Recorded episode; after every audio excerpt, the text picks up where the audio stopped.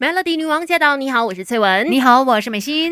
没有人天生就懂什么都会，有 Melody 姑姐仪式什么都懂。今天的姑姐仪式呢，星期四嘛，来给你好好的介绍食材的营养，还有一些可能对大家健康有帮助的地方。今天我们来说一说洛神花，感觉上名字就特别美哦。同样的，它的营养价值也是相当的高的，有很多对我们身体的好处要来多多的了解。而且其实说到洛神花，它有蛮多用处的啦，它可以泡水来饮用，你也可以把它做成果酱啦，然后或者是啦，对对对，反正它。它呢，就是全身是宝啦，被称为是植物界的红宝石耶。所以，我们今天要来了解一下它的功效有哪些哦。首先就是洛神花呢，可以帮助降血脂，还有降胆固醇。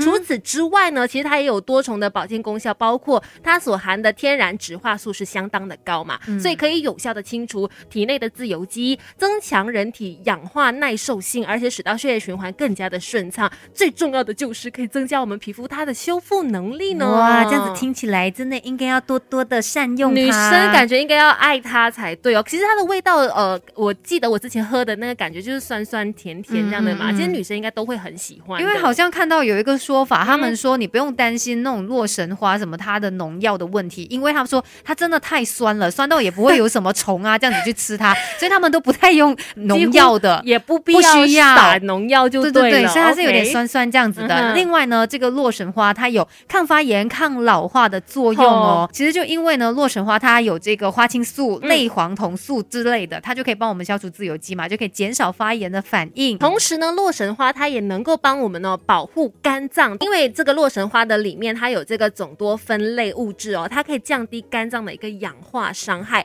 减少发炎啦。跟刚才我们有提到过的点一样哦，还有就是会减少细胞坏死对于肝脏造成的损伤，也可以降低肝功能指数，去保护我们的肝呃发挥它的功效。对，那虽然我们说到洛神花它有这么多的好处，可是有一些人还是要来注意的。它的使用禁忌呢，就是因为这个洛神花它有利尿的效果嘛，所以如果肾不太好的人就不建议多喝。而且呢，再加上它可以帮我们降血压，那如果你血压就是偏低的话，也不适合大量的饮用这个洛神花。是的，再来呢，在喝洛神花茶的时候呢，也提醒你喝完之后最好就是漱一下口啦，因为这个这么做呢是要避免茶当中它的天然酸。性物质会软化我们牙齿的珐琅质嘛，而且也会提醒大家，真的很爱喝都好，一天不要喝超过八百 CC 哦。对，这个就是不二法则了。反正呢，不论是什么东西，我们都要适量就好。那说到这个洛神花有这么多的好处，等一下呢，我们就来教你怎么样做一个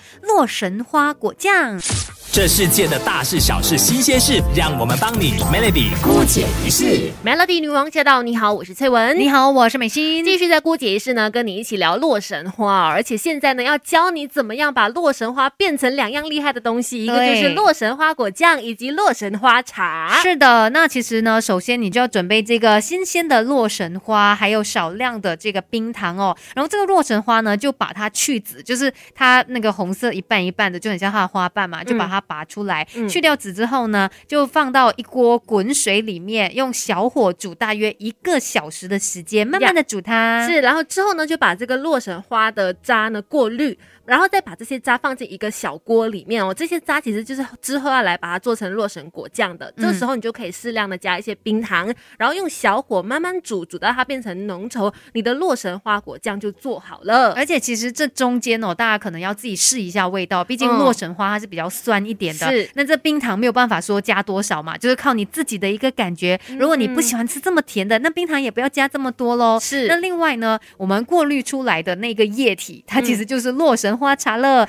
你也可以加一些些的这个冰糖来调味，就可以喝了。所以也要注意一下啦。到最后呢，你煮好的这个果酱哦，它的颜色是应该有点紫到发黑的。然后你也会发现呢，这个洛神花果酱它有那种呃，真的是有可以吃到花果的感觉的那个口感的。对对对，因为我们刚才就直接用那个洛神花下去这样子煮嘛。重点就是你自己煮的东西，你知道放了什么，吃的也更加的安心。那今天的姑姐仪式就跟你分享到这里，Melody。